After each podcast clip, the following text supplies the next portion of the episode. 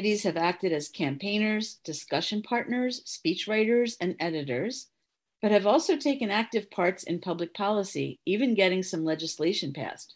They have all exercised some influence, whether it was personal, such as managing the president's appointment schedules, assuming some of his work, serving as a liaison, or working with the president, cabinet, and others to push for specific legislation. The unique balance of power in the marriage determines the degree of influence and power of first ladies. And we usually don't even know the extent of that. How would we?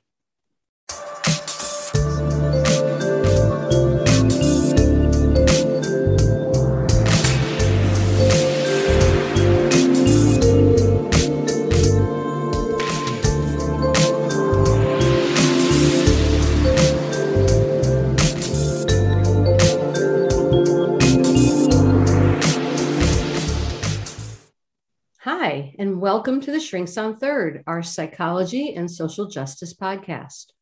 I'm psychologist Julie Mayer. And I'm psychologist Cindy Ariel. Welcome into the Shrinks on Third. Today, Cindy and I are going to focus on first ladies. If you think about it, Cindy, it's a little strange that one person gets elected to the presidency and the person they happen to be married to gets dragged into a sort of leadership position, too. That is so true, Julie beginning way back with Martha Washington, the wife of the very first president, a female relative of the president has provided leadership as the White House hostess, and so much more. So, first ladies aren't elected, but they can potentially have a very high level of influence on their husbands, and therefore they can have a lot of potential power. You usually see more of them even than the vice president. If you've been in a relationship, you know how much power they can have. And despite that, the role of First Lady isn't given or defined by the government or the Constitution. So it becomes defined by the person in the role. Which makes sense because it was always men married to women, and women had no importance. So why even define the role? So far. Mm-hmm. It's, it's changing. different First Ladies took it upon themselves to define the office in different ways, which also impacted the ways subsequent First Ladies have defined their roles. These days, first ladies seem to want and are expected to be quite active, which I think is a good thing. Although some people complain, they sometimes exercise illegitimate power because they weren't elected. Should they have power or shouldn't they? Good question. Being the presidential partner, every first lady is criticized for whatever she does to fill the role. People always weigh in on what a first lady should and shouldn't do from their actions, their words, to what they wear and how they do their hair. They're expected to be a caring wife and mother, a good White House hostess, a decorator, a social butterfly, and somewhat of a diplomat with perfect nails and makeup. At least they probably have somebody in house to do that. Oh, they do. While hosting dinners and socializing with high level statespeople and foreign dignitaries, they're critiqued for the food, the amount of money they spend, and their managerial skills. And while doing all of this, the First Lady is expected to help shape a positive personal and political image for her husband and never to disagree with him in public. It's a lot of pressure. It really is. The image of the First Lady is thoroughly scrutinized based on her physical and personal attributes. And that's even before people start evaluating the work she does as an unpaid, unofficial public servant. They get a lot of love and a lot of hate, depending on who's watching. Yes, it's true. They can be skewered by the public. Hillary Clinton often felt negativity from the public, partly because of her strong career image. First ladies are supposed to be domesticated, though not too domesticated. It really seems impossible to do this right. It does. The country's first Black First Lady, Michelle Obama, was, to a lot of people, especially women and girls, a symbol of hope and change girls and women around the world looked up to this smart, determined woman from Chicago's South Side. Michelle also endured a lot of sexist and racist attitudes thrown her way. Oh, I think we have no idea how bad it was. Oh, yeah. While there's no legal or constitutional mandate for official duties of the First Lady, there are some things that are expected and other things that are commonly taken on. Literacy, poverty, nutrition, all super important issues, for example, but they're taken on in ways that look good, But since the first lady doesn't usually have much real power, she can't actually affect significant change. Being a wife and mother in the public spotlight has to be a huge challenge we may not always take into consideration either.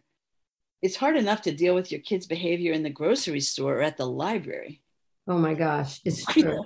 As a White House manager, the First Lady oversees social events, including the menu, guest list, entertainment, seating arrangements. So she has to know who all the players are and where to put them.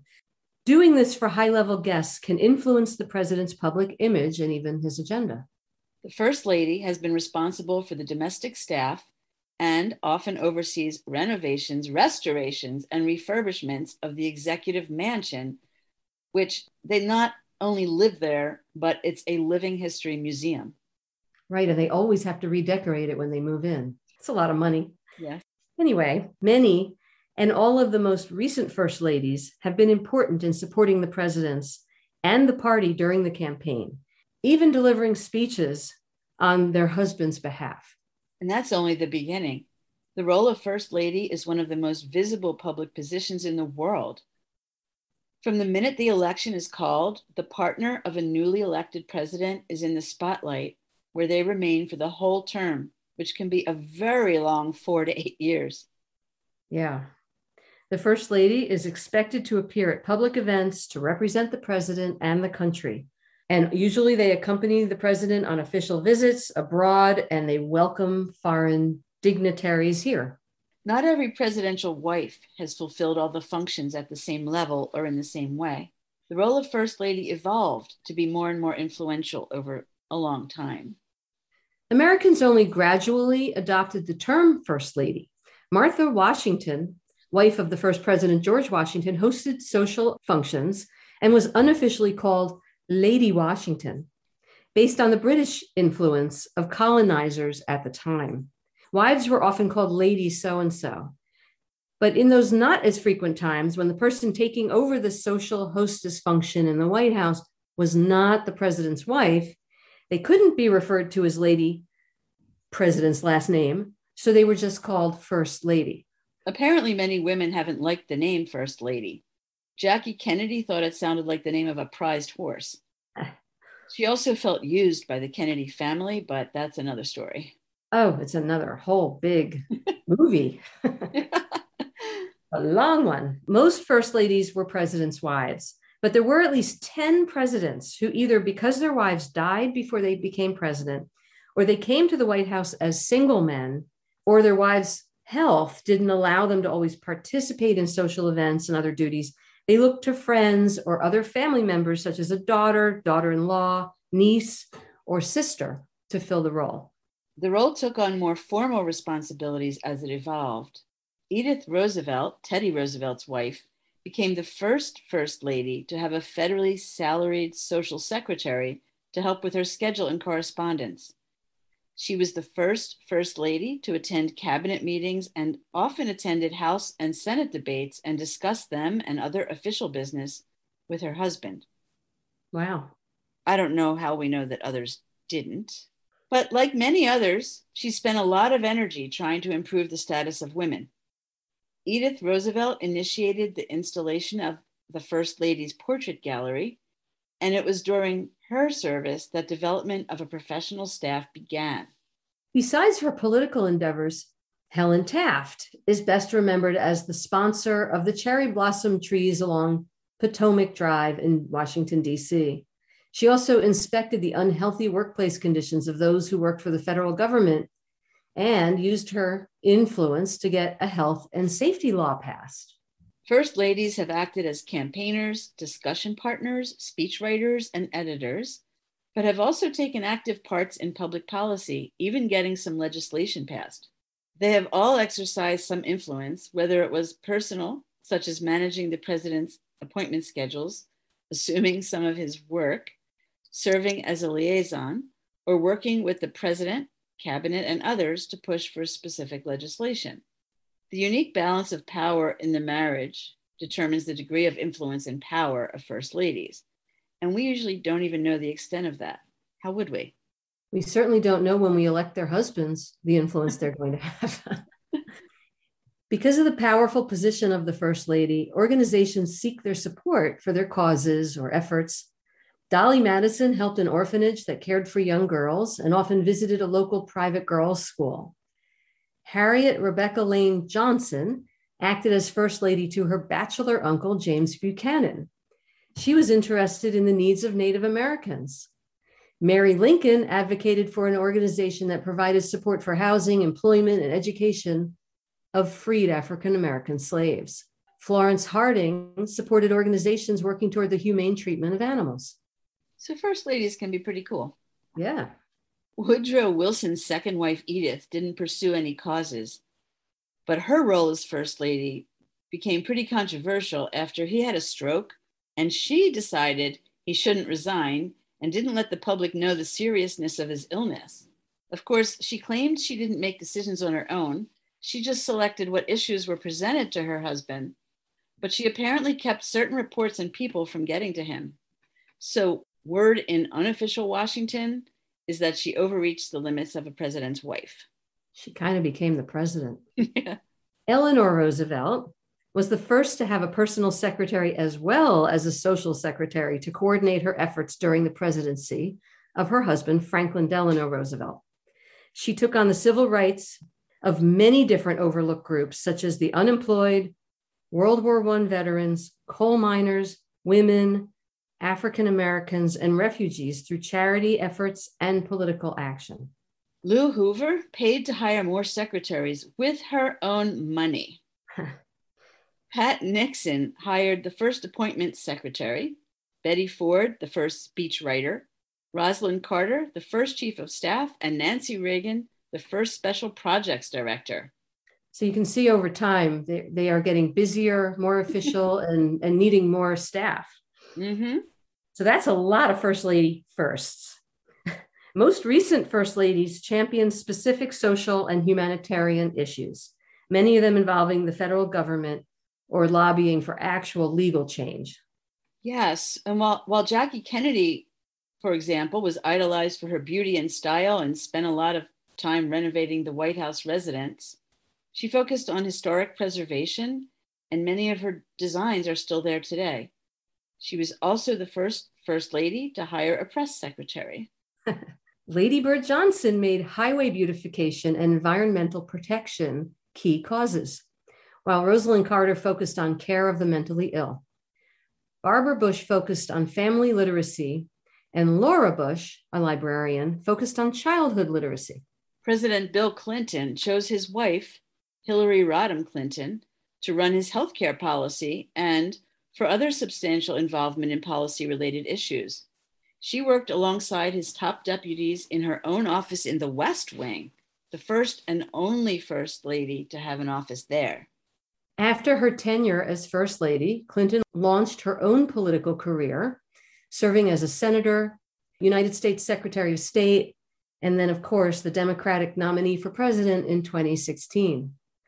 Something that would have been interesting about a President Hillary Clinton is the opportunity to see what a first gentleman looks like and what would be expected of him. Would he perform the standard duties of a first lady? Can you picture can you picture Bill Clinton doing that? I think not. But it would have been interesting to see what a first gentleman would do. Instead, we were graced with the next First Lady, Michelle Obama, President Barack Obama's wife, who used her platform in part to take on childhood obesity and health, particularly through her Let's Move initiative.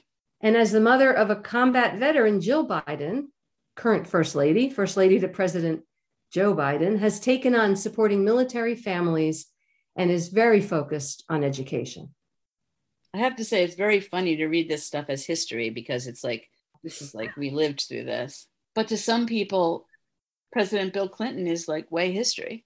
Yeah, I know. The office of the First Lady is now in the East Wing of the White House, which was built during World War II to provide office space for the military working in the White House to serve the president.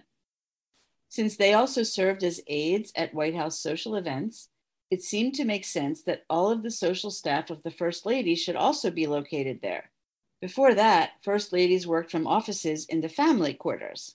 The official office of the First Lady, formed in 1977 in the East Wing, where the First Lady's Chief of Staff, communications team, schedulers, and policy advisors now meet and work. The First Lady's staff also includes a press secretary, a social secretary, and a chief floral designer. Wow, floral designer. First ladies take on being spokespeople not only for their husbands, but for their party and for their causes of choice. Still, a lot of the modern duties support a sexist role that includes selecting china patterns and giving the White House a decorative flair. Again, could you picture Bill Clinton picking the china patterns? Maybe. They also have to basically give up whatever they had going on before so that they could be at the president's side, not only to support him, but to support the entire country. And while there are major perks, I mean, first ladies don't get a salary for their 24 7 job, but the perks are big. They get to live in a mansion, they have security detail, a paid staff, free travel, a new wardrobe, and a ton of influence. But for example, Michelle Obama gave up a 212,000 annual salary to be first lady, and Hillary Clinton gave up being a partner at a prestigious law firm. Right. Would a husband give up his successful, fulfilling career so that he could stand by his wife's side in photos and pick out china patterns and champion a cause and not get paid? L O L. Mm-hmm. If a future president brings a male partner to the White House, that man will likely take the title of first gentleman. When we finally elect a woman to the presidency or someone who is nonconforming to this model in any way, who will do all the associated first lady stuff? And wouldn't that be funny? Maybe they'd have to hire somebody to do that stuff and actually pay them. Doug Emhoff, husband of United States Vice President Kamala Harris, holds the title of Second Gentleman of the United States. If Kamala Harris becomes president, will First Gentleman Doug Emhoff be choosing those China patterns, decorating the White House for the holidays? Will they find a friend or relative to take on the role of First Lady? Will they finally make some of the more traditional aspects of the position a paid position and hire someone who can restore, redecorate, manage social affairs? Or Will the first woman president also be expected to perform all of those functions too? The functions of the first lady, just like women in the normal world end up doing all the household work across America in addition to the careers they have. Right. For some, it might also be hard not to, like hard not to raise your own kids and be the wife and mother you may have imagined being, or hard not to decorate your own home or living quarters not to sit by your partner and work side by side in what is likely the biggest endeavor of your lives. Yeah, I think it would be interesting to see how a woman would manage it differently, and I'm mm-hmm. sure they would. The president is a public servant with an annual salary of $400,000 plus a $50,000 expense account. Former presidents receive a pension over 200,000 a year. A former president's spouse may also be paid a lifetime pension of 20,000 per year. If they give up any other government pension they might be entitled to, that's ridiculously low. Yeah. And another thing, the presidential spouse cannot accept gifts valued over a certain amount. All gifts and their values must be declared and are considered property of the US government. If the gifts are from friends or close associates, so they're deemed like safe for the person to have, they have the opportunity to purchase them from the government at their estimated value. They could use that $20,000 pension to do that. yeah. Good point. buy that, you know, priceless work of art they received. I suspect in a lot of these relationships, the first lady really didn't have a choice in any of this and may have often been put in this position by her husband, by the administration, by the party, and by America, a position in which she just can't say no. I know, I think that's probably happened a lot, but I would hope that for more recent first ladies, at least, it's part of a discussion in a more egalitarian relationship where she agrees to the whole vision and to her partner running for president and kind of knowing what that means for her. Yeah, that they do it as a team. Uh, that's what I would hope and want for them. In the annual budget, for operational funding requested from Congress, there is now a budget for funding the staff of a presidential partner so that they can help the president carry out the presidential duties. And still no funding for the partner. no. So, if you're interested in First Ladies, the National First Ladies Library in Ohio and the National Archives in Washington, D.C., hold some of the most comprehensive records of First Ladies in the United States and very interesting stuff. It is. Thanks for joining us today. Thanks for listening today. You can find us at shrinksonthird.com and follow us on Twitter, Instagram, and Facebook at shrinksonthird. on Third. Until next time, take care.